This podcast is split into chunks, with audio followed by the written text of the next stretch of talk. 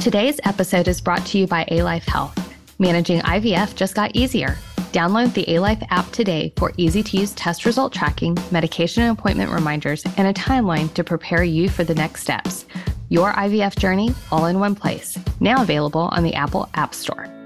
You're listening to the Fertility Docs Uncensored podcast, featuring insight on all things fertility from some of the top rated doctors around America.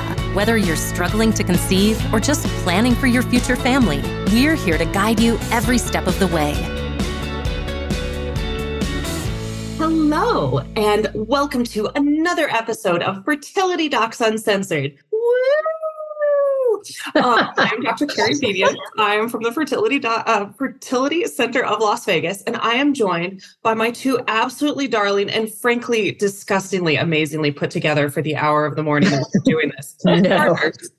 Dr. Susan Hudson from Texas Fertility Center Hello. and Dr. Abby Eblen from Nashville Fertility Center. Hey, Carrie, how are you? You seem really excited today. Why are you so excited? We moved into our new office yesterday. Oh, wow. is so cool. cool. Like a whole new office, right? like built from the ground up. This has taken four, excuse my language, four fucking ever to get. Um, because God, I hope there's no no uh, people with delicate ears um, listening, but it has taken us years to get this thing off the ground because right as we were getting ready to go, COVID hit and the whole thing Oh. ground to a halt. oh, did it really? so- wow. We have this big, beautiful new building and a gorgeous new lab. And I have an office that's cleaner than it's ever going to been. have been my um both my offices so the one that i just moved out of and the one that i moved into both are spotless right now this will be the only time in my life that this ever happens Yeah. and yeah it's super exciting So tell, tell us what's your what's your new office going to look like? How are you going to decorate it? So it's kind of already decorated because I'm a little OCD. And so the past couple of weeks, as we've been gradually moving stuff over, I've got um, so I've got a big window on one wall, and then the the next wall over is kind of the um, what I consider to be the self esteem wall because it's got all of my degrees. a Tells you how important you are. yes, it's when I so when I first started practice, I had my self-esteem wall like right across from where my desk was. And so every time I'm like, "Oh my god, I don't know what I'm doing." I would look up at that and go, "Okay, somebody has I have a faith in me. degree. Somebody thinks I know what I'm doing. Somebody thinks I know what I'm doing. Like I won these awards. Somebody thinks I'm I'm okay at this." And so um so I have my self-esteem wall on one side, and then the other I would side just like to say that Carrie is one of the most brilliant people on the planet. and so, for anybody who's listening who this may be their first episode, like it, it's just a show that we are all human. Yes, we all have those feelings that we we. all have those moments. yes. without Fake it doubt. till you fake it till you make it, right, Carrie? A plus. yes, absolutely. So, um, and then the wall right across from my desk, I am I'm looking for some art to put up because that's that's what I stare at all the time, and I don't I I don't want to stare at certificates. I want to stare at something beautiful. Um, Yeah. And so I'll look around for art, and then the other one is you know all of uh, journals and you know the place where I store my lab coats and and scrubs and stuff like that. So so I'm super excited, and and this sounds ridiculous, but I have my own bathroom, and that means two oh things. Oh my gosh, you're lucky, man. Number one, I don't have to wait for everybody else to pee in my office because our office is almost entirely women, and I cannot tell you the number of times I would have to pee in between patients, and I can't find a bathroom. So that's one thing. And then the other thing is that I, when I was changing into scrubs, my old office had a window and it had like um, uh, a curtain over it that was semi see through, like it blurred everything, but people needed to be able to see Well, and to know you know, whether I you're, was. you're in Vegas, Carrie. I mean, that's like the norm, and it's stripping in a window. You know, I mean, isn't that what they normally do in Vegas? Yeah, strippers don't look like I do. Strippers look nothing like I do. Nobody needs to like I I don't need a sexual harassment suit for my staff, nor do I need to blind them. So yeah, so I'm super excited. That is so awesome. That's is it awesome. one story or is it multiple stories? It's one story. It's about three times the size of our old office, and the the middle lobby area is is two stories tall. So there's Ooh. like it's really spacious, and there's a huge window that goes the entire length of it. So there's Oh a lot of natural light. And I'm hoping that when patients come into it, they're just, it's calm and it's Serene. serene and it's a pleasant place to sit while you're waiting for annoying things to happen. And Yeah. I, I always tell people because they'll like come in my office and they're like, this is like more like a living room. And I'm like, well, I know nobody actually wants to come and see me. So Yeah, we try to make at it as comfortable as possible. That's right. Yes. Yeah. Oh, that's so exciting. so I am, I am super, super excited. So, good. yeah. Awesome. Oh, yeah. We ready So for a question? today- yeah, let's do questions. All right, let's do a couple of them this morning. Okay. Hi, thank you all for your podcast. I've learned so much, and honestly, I don't know where I'd be in my IVF journey without the knowledge I've gained from your show. I'm 40 with FSH of 7.94 and AMH of 0.59. I've done two egg retrievals and have a euploid embryo. I had an endometrial biopsy and was diagnosed with con- chronic endometritis. I was prescribed a 14 days supply of doxy, but could only complete six days as I was hospitalized with severe diarrhea and dehydration as a result of the med. My Ugh. doc says the six days I completed should be fine and we can move on to transfer. I feel that the biopsy should be repeated to ensure the chronic endometritis is gone. Is there another way to treat CE besides doxy? We would love to hear your thoughts. Thank you. So I would agree with the repeat biopsy. Six days is it might be enough, but it might not be enough. Um, the other sets of antibiotics that you can potentially use, um, there's a combination of Cipro and Tenazole, um, which can work. The the Cipro tends to be a lot more tolerated. Um, I haven't had patients who've really objected to the ten, I don't I'm not saying this right, but tenadazole, tenadazole, um, it's an anti uh it's it's very similar to like Flagyl and that type of, of Well, I was just to say, Flagyl and Doxy is kind of like what people use sometimes for PID. They also use like Cefixime as well, but I mean that's an injection. I wouldn't do that. But I ha- but I have done Flagyl and Doxy. I don't do them simultaneously though. I do them separately. I've done a Flagyl case- and Cipro together. yeah. It's a lot to do two together, but it is, but always with probiotics on board too. oh, that's a good idea. Yes, yeah, that's a that good is idea. I like I'm gonna add that to my protocol. Um Yeah, actually, probiotics is a great idea. Yeah. Yeah. Huh, okay. Thank you, listener, for uh, asking this question because Abby and I just picked up things like, oh yeah, Well, you a really know, because it made me think. I did, um, I did a medical mission trip to Honduras, and so I was with a family practitioner, and just about everybody we treated for Giardia because that was endemic Mhm. there, and so Mhm. the family practice doctor had everybody do treatment for Giardia and probiotics, probiotics for everybody with GI stuff. So, So that I actually I, I started doing probiotics on more people when it, so um if you're if you're you have a Progyny patient and you are doing an endometrial biopsy for an ERA, you also can do testing their EMMA and ALICE testing. And one of those essentially is for chronic endometritis, and the other one essentially is to test for the normal bacterial flora. And one thing that I've been noticing is that with us giving, you know, I think in our last episode we were just talking about, you know, giving a course of antibiotics and in our Yeah. in our in our fight to like fight the bad stuff, we sometimes do annihilate the good stuff too. Mhm. Yeah. And so I think a little probiotics for most people is probably a good idea. Yeah, yeah. Nobody's nobody's ever going to object to pooping normally. Correct. Yeah. Pooping Yeah. is a good thing, especially It when you're trying to get pregnant, because when you can't poop, that does not make you feel good. Mm-mm, not at Uh, all. And when you're pooping too much, that also does not add to a sunny disposition. Happy pooping. Yeah. That's our That- tip for that the is day. moral of today's podcast. May you poop well and prosper. yes. That's right. All right, let's do one more question. Everyone. Yeah.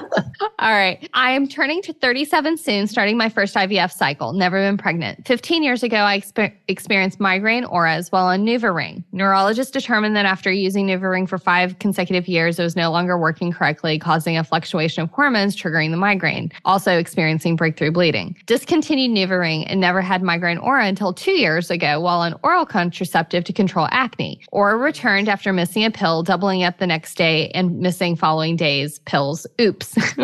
Been off contraceptive since. Husband has a vasectomy and no migraines. My question is Are IVF stimulation meds likely to trigger a migraine aura? Love you all on the podcast. Thank you. Unfortunately, the answer is probably yes. I had this conversation with somebody this week. It's hard to know with estrogen if it's, and some people, it's different for different people. So for some people, it's the absolute level of estrogen that you get to that can be a problem. For some people, it's the fluctuation either up or down. For some people, it's both. I, you know, thinking that you got it when you had the NuvaRing. The NuvaRing, I would assume, is a fairly constant dose of estrogen all the time. So I just wonder if in your case it's more related to the total the the, the level of estrogen rather than the fluctuation in estrogen. If that's the case, that's kind of not good news for IVF because estrogen levels can get, you know, four or five, ten times higher than normal levels. But like I tell my patients, it's one of those things, unfortunately, nobody has a crystal ball and we don't really know until you get started into the cycle. My best piece of advice for you and for my patient this week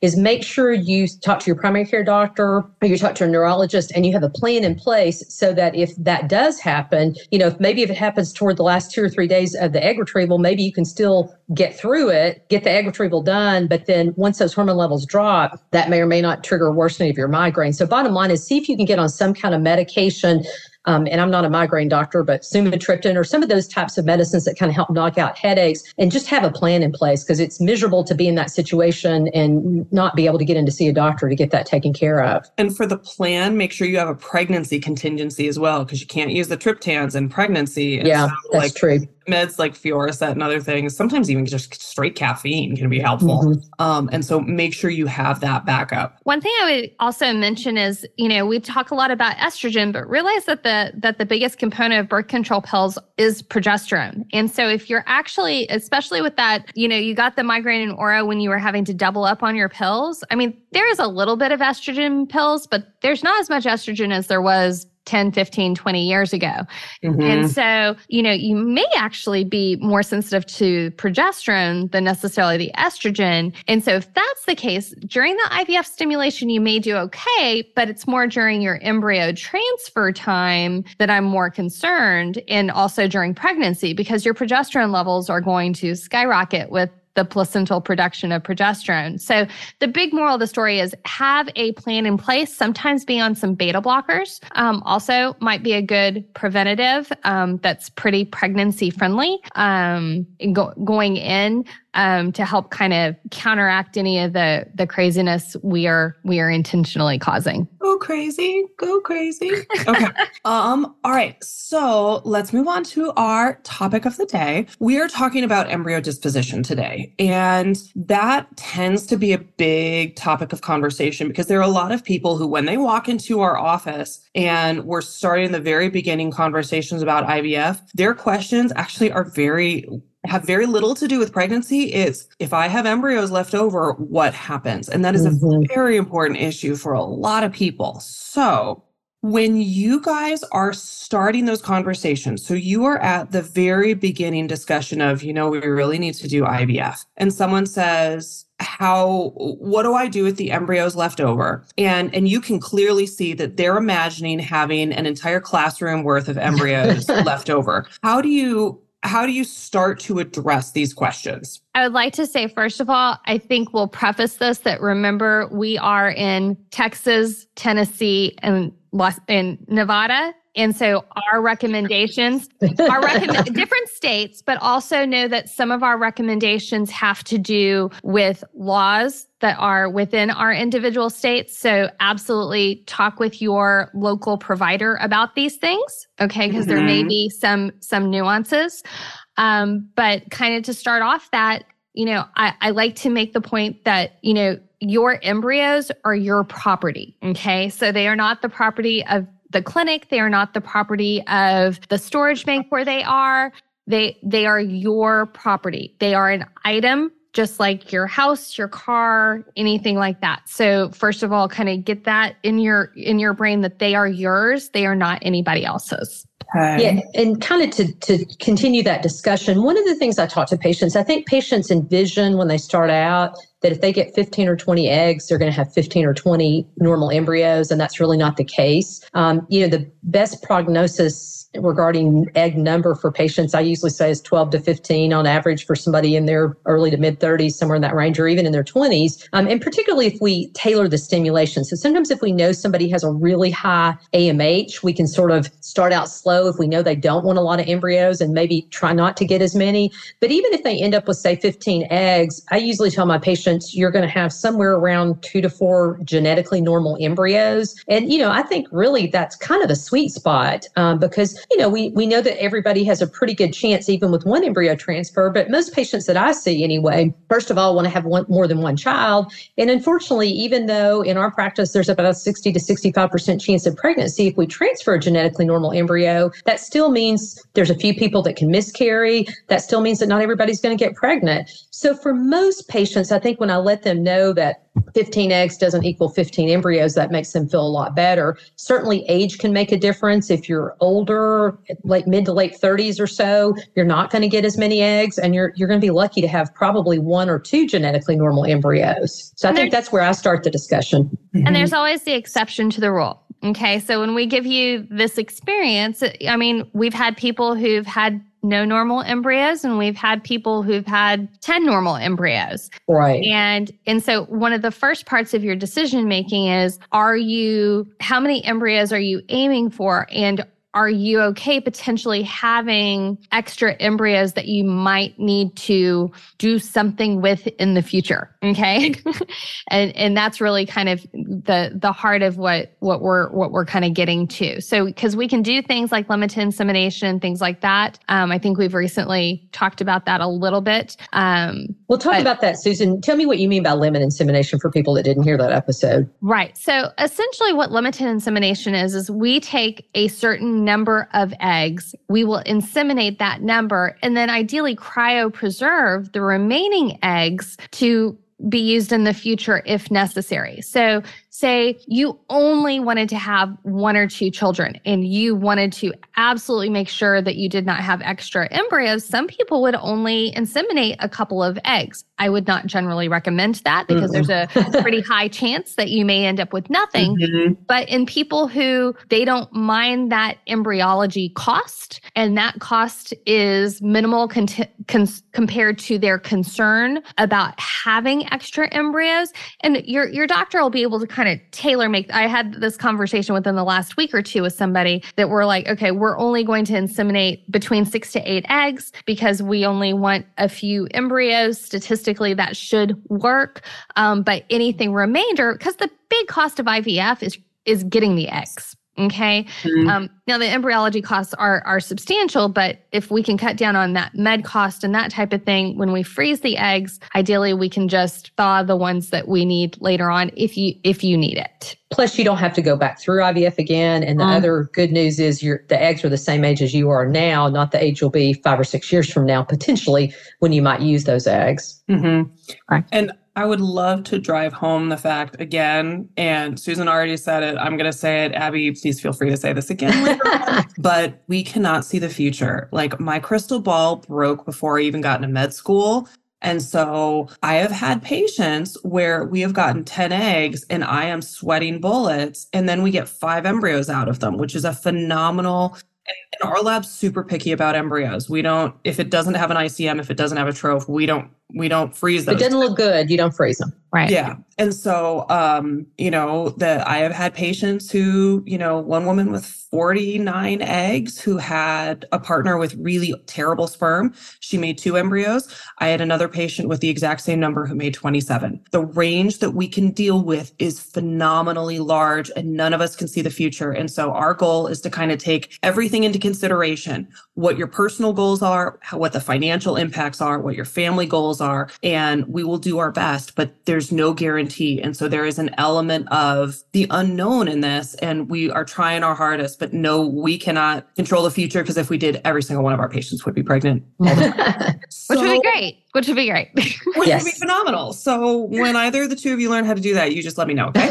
okay. So once you have someone who is so fortunate as to have had their 2.3 children and they're thinking about what to do with their embryos, the first thing let's talk about is timeline.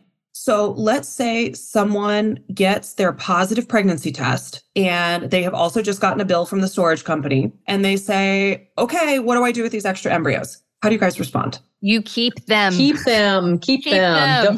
them. For how just, long and why?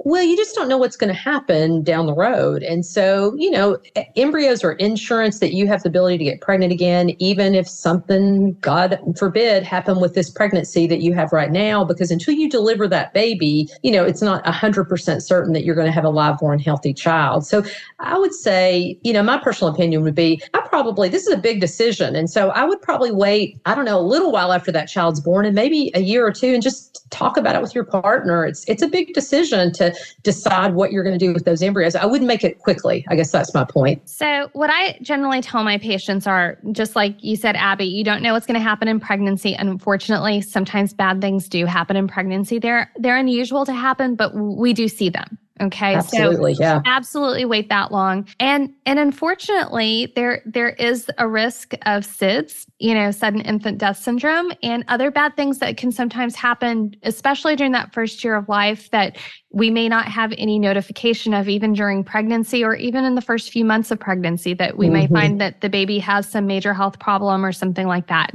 So definitely I would say over wait uh, until your baby is a year. Now, my my kind of cushion on top of that is when you feel like you know what you want to do with your embryos, you wait another year.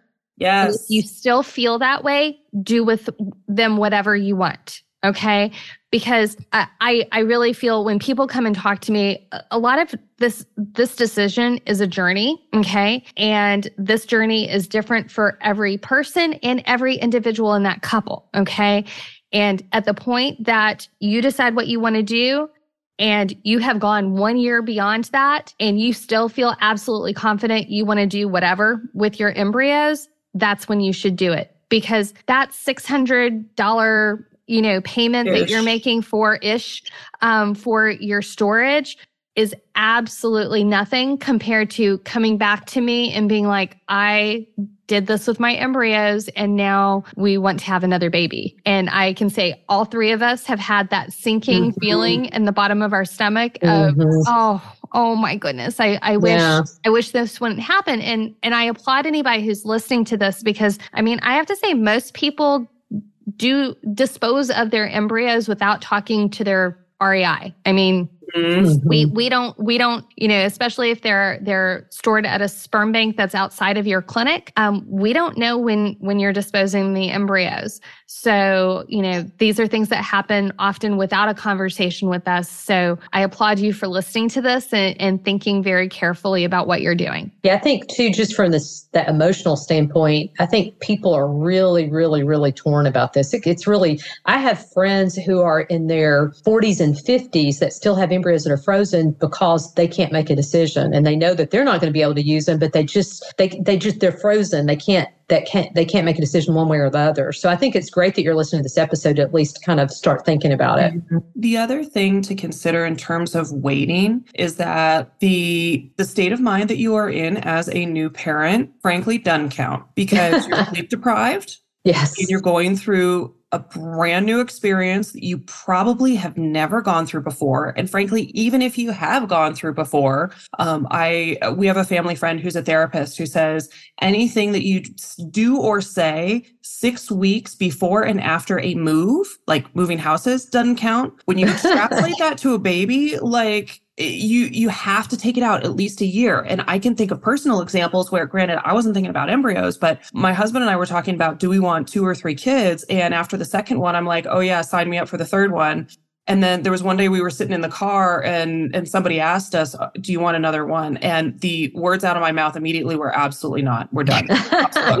and so that's going to change really dramatically and yeah. give yourself the leeway to change your mind because when you're awake at two in the morning, you are, you know, adoring this little child while absolutely hating life. You need to give yourself that latitude. And so taking time is one of the biggest things that all of us can, can advocate for. And so make up your mind and then make it up again six months later, a year later, two years later, because that money, when forget the money. The brain space of going through another IVF cycle, dear heavenly days, don't do it again if you don't have it's, to. It's one thing if you have to do it. It's a completely another thing if it's an optional thing. I, yeah. I remember I remember early in my career, I remember this day vividly. And I bet this happened, this happened over 10 years ago. I remember I had a couple who came in who had had twins and the twins were like three months old and they discarded all their embryos. And I tried my darndest to be like this is this is not the time to make this decision. And they they wouldn't you know listen or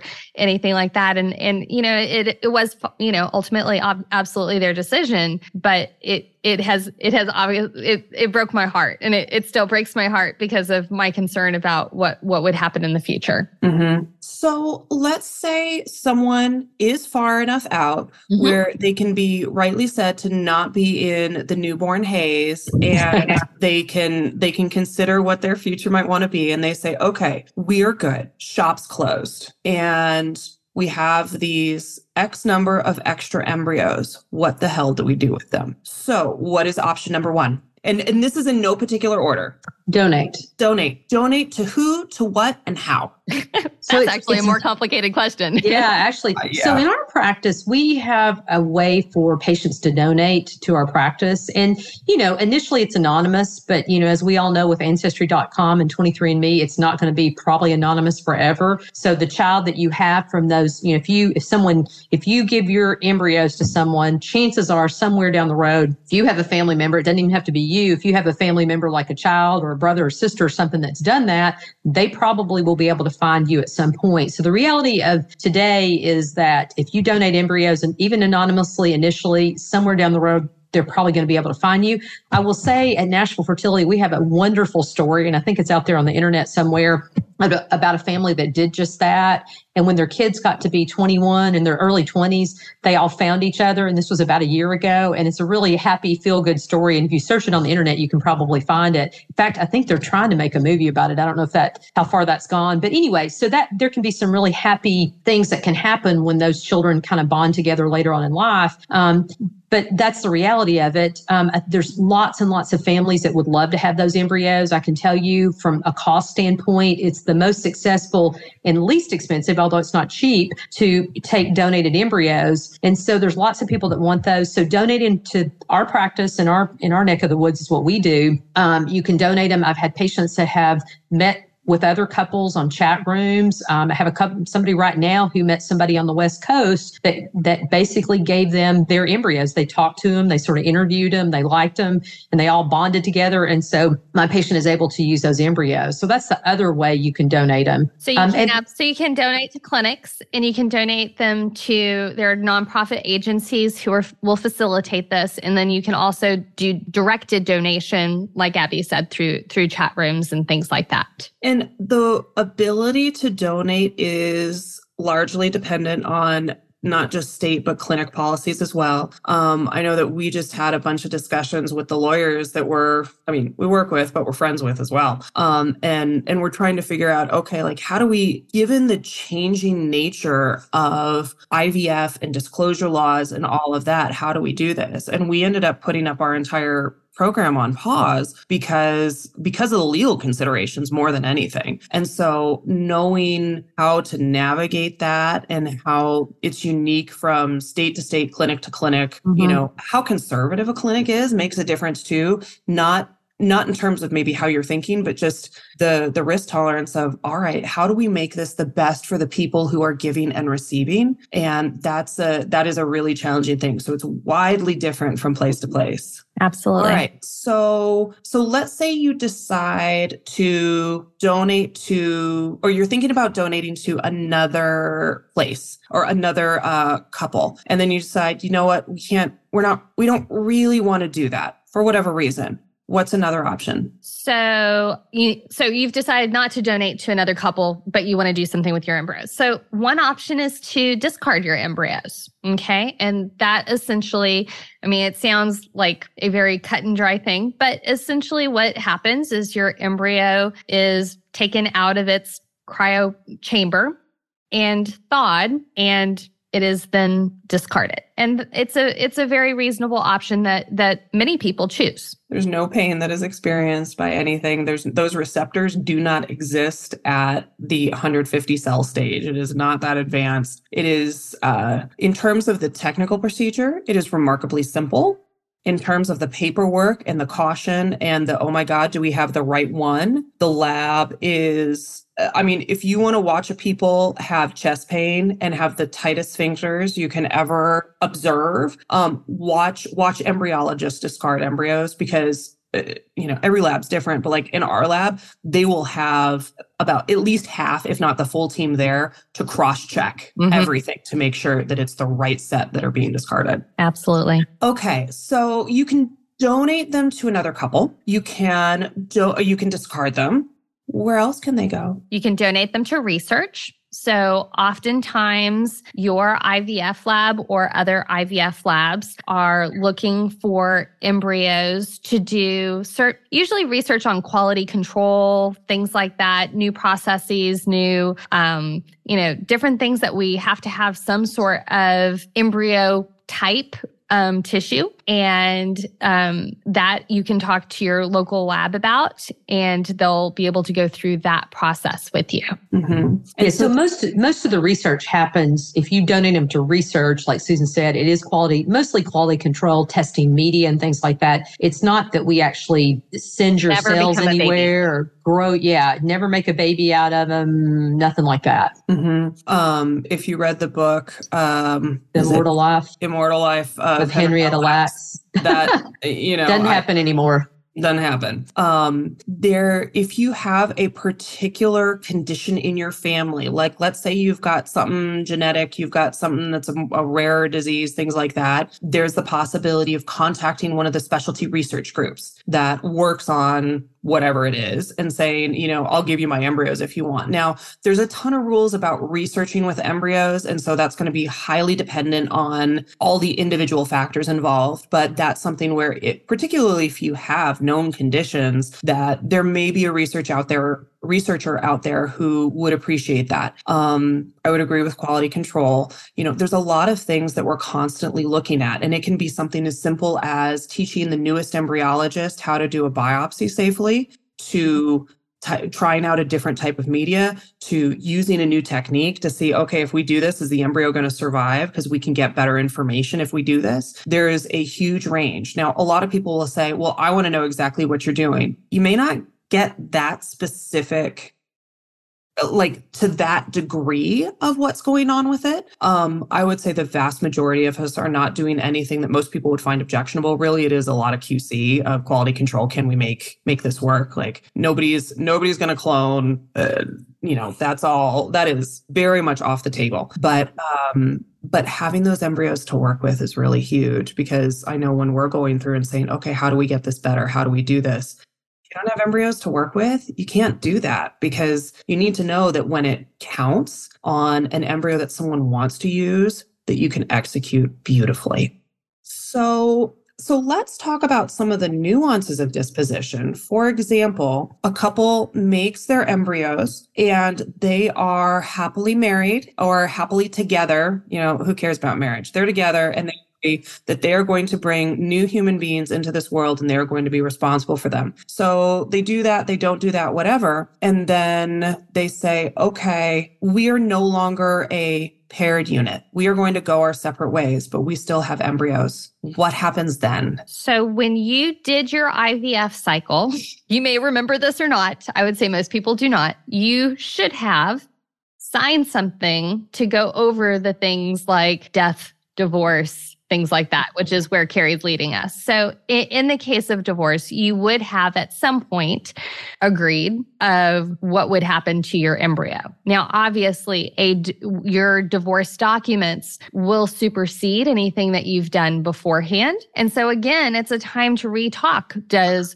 one of the partners want the embryos? Does the other person consent to that person having the embryos? Can you use those embryos for yourself or can they be stored for potential other options? Um, so I can say that in my particular case, I actually have an embryo that I still have. I have no intention of ever transferring this embryo into myself. I am done. My my shop is closed, as as as Carrie said. Um, but I'm holding on to my embryos for if my children might need some sort of donor something at some point in their life. I'm like, if you need donor egg or donor sperm, I would rather my kids have my embryo, which is biologically their sibling, but I'm like, how is that any worse than using donor eggs or donor sperm to create another embryo? I think it's a cool gift. So I'm holding on to it for potential use, maybe in the future. I've at least kicked the can down a good decade or two, so I'm good. interesting. I've never heard a patient tell me they're going to do that, Susan. So that's interesting that you would say that. that. Actually makes a lot of sense. Yeah, it So- does make a lot of. I've never thought about that, but that does make a lot of sense. I, I know other people who have decided to do something similarly in the case of divorce, like they have held on to their embryos for their children potentially. Um, but again, they could choose to discard or donate to research or, or different things as well.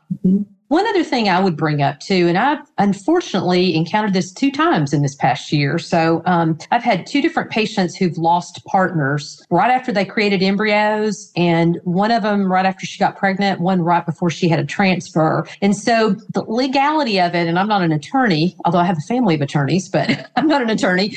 The legality of it gets kind of sticky actually. And I think, you know, this may be above and beyond what most people think about, what most people would do. But uh, if you, like Susan said, embryos are considered as property. So it's, it would not be a bad idea to visit your you know attorney that wrote your will and go can you add a paragraph about these embryos and that specifically after like if it's your partner after that person's death they're okay with you having a baby using their embryos because sort of the argument is you know if somebody created embryos with you, they assume that they were going to be around to raise the child. And if they're not around to raise the child, legally that's getting a little bit more sticky about, well, yeah, they're your property, but maybe you need to go to court and have this court order to say it's okay. And so just something to think about to make it easier on your partner down the road. Um, if that's truly okay with you to have a baby for her, for him or her to have a child with someone else when you wouldn't be around Or by themselves. Or by themselves, or by them or by themselves. themselves. Yes. Exactly. So, and, and these are these are good conversations to have when you're not in the moment. It, I mean, because it is. It, it's one of those like, hey, we've got extra embryos, or we might have extra embryos. If something happened to me, would I or would I not be okay? You having our child and raising that child by yourself or potentially with another partner. I mean, it's it Or honestly, I would argue that actually, because both of these patients were right in the midst of everything when this happened. So I would argue that when you're signing your consents for IVF, maybe that's the time to have the conversation before you ever create embryos. Yes, yes, have that conversation at that point. Yeah. But if you but if you have your embryos, you need to have that conversation too. If you haven't had that, I mean, it's one of those, you know, there's some people who really avoid the conversation of death and what what are our plans. Um you know, unfortunately, there are a few things that are inevitable, death and taxes. And um, we'll all die someday. And that's dex, death and taxes, not death in Texas. sorry, so you if know. that sounds like that that Texas draw accent does got- come out got- once in a while.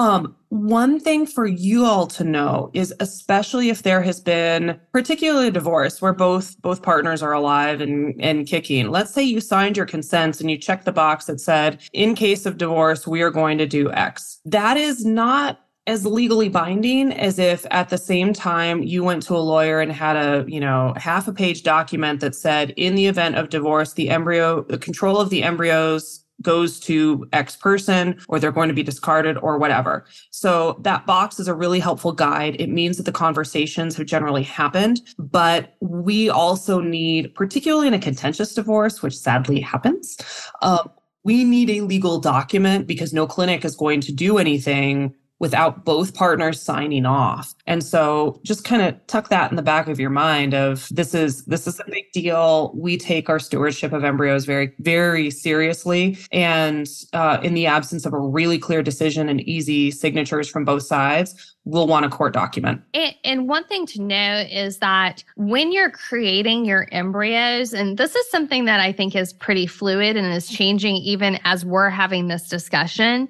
is that, you know, sometimes people, especially if you created your embryos using some sort of donor gamete, so you use donor eggs or donor sperm, you may think, oh, well, if we use donor sperm, the person who whose egg it came from has more of a voice. Not necessarily. Essentially if your embryo is created with your partner not your spouse but your partner with the intention of the two of you having this child together and raising it that that togetherness mm-hmm. that intention of togetherness really holds a lot of weight. And so mm-hmm. don't think that, oh, I'm create, you know, say if you're a female and you're using donor sperm because either you don't have a male partner that can produce sperm or you may have a same sex partner, don't think that they don't have a right to those embryos. So, so make sure you understand that that togetherness intention does hold some legal weight. And if you're not certain about that, you need to have those conversations and have them documented in a legal form. Agreed. All right. Any other last thoughts, comments, questions, concerns, or funny jokes? All right. Uh, hopefully, hopefully, an attorney wasn't listening too closely to this. They're probably thinking, "How do those MDs have JD degrees all of a sudden?" We're talking a lot about legal. We just know attorneys are important, so let's we'll put it that way. we do, we do. None of us have legal degrees, but all of us have seen the legal fallout, and yes, so that's right. when in doubt, contact an attorney who who knows what they're doing, because just a general family law attorney may not necessarily know all of the nuances compared to an attorney specialized in reproductive law. And all of us have also seen the fallout of a, a, a, general attorney who doesn't specialize in reproductive law drawing up these contracts and having it be a high holy mess. And so those the reproductive law attorneys are really good at what they do. They have horror stories you would not believe. And so our goal is for you not to have the horror story. We want yes. if something bad happens, we want you to know what are your rights through your attorney and make sure that you have a plan. Mm-hmm. We want you to be able to feel all the emotions you're feeling without worrying about the logistics. Mm-hmm. All right, my lovelies. I am so glad I got to talk to you this morning. And I'm so glad that we get to talk to all of our listeners because that's a pretty fabulous thing that we do every week. And um, we do not take this privilege for granted at all. So thank you so much for listening. Be sure to tune in next week for more hot off the press kind of news. We have a conference coming up October 28th in New Braunfels, Texas. That's between San Antonio, Austin, real short drive. And be sure to um, keep that on your radar. It will be us and a fabulous lineup of speakers that we're setting up right now. And I'm super excited. Um, be sure to subscribe, leave us a review in Apple Podcasts and iTunes and all of the places. We'd love to hear from you. We're on Instagram, Facebook, YouTube. So pop on by, leave us a like, leave us hello and we can't wait to hear from you. You can also visit fertilitydocsuncensored.com to submit specific questions you have about infertility. All questions will be answered on the podcast anonymously for our Ask the Doc segment, so don't hold back. We also love episode ideas, so let us know what you're thinking and want to hear. As always, this podcast is intended for entertainment. It's not substitute for medical advice from your physician, and we look forward to hearing from you soon. Talk to you later. Bye. Bye. Bye. Today's episode was brought to you by ALife Health. Whether you're currently going through IVF or looking to create a digital record, the ALife app can help you stay organized, informed, and empowered throughout the entire IVF journey. Download the ALife app today, now available on the Apple App Store.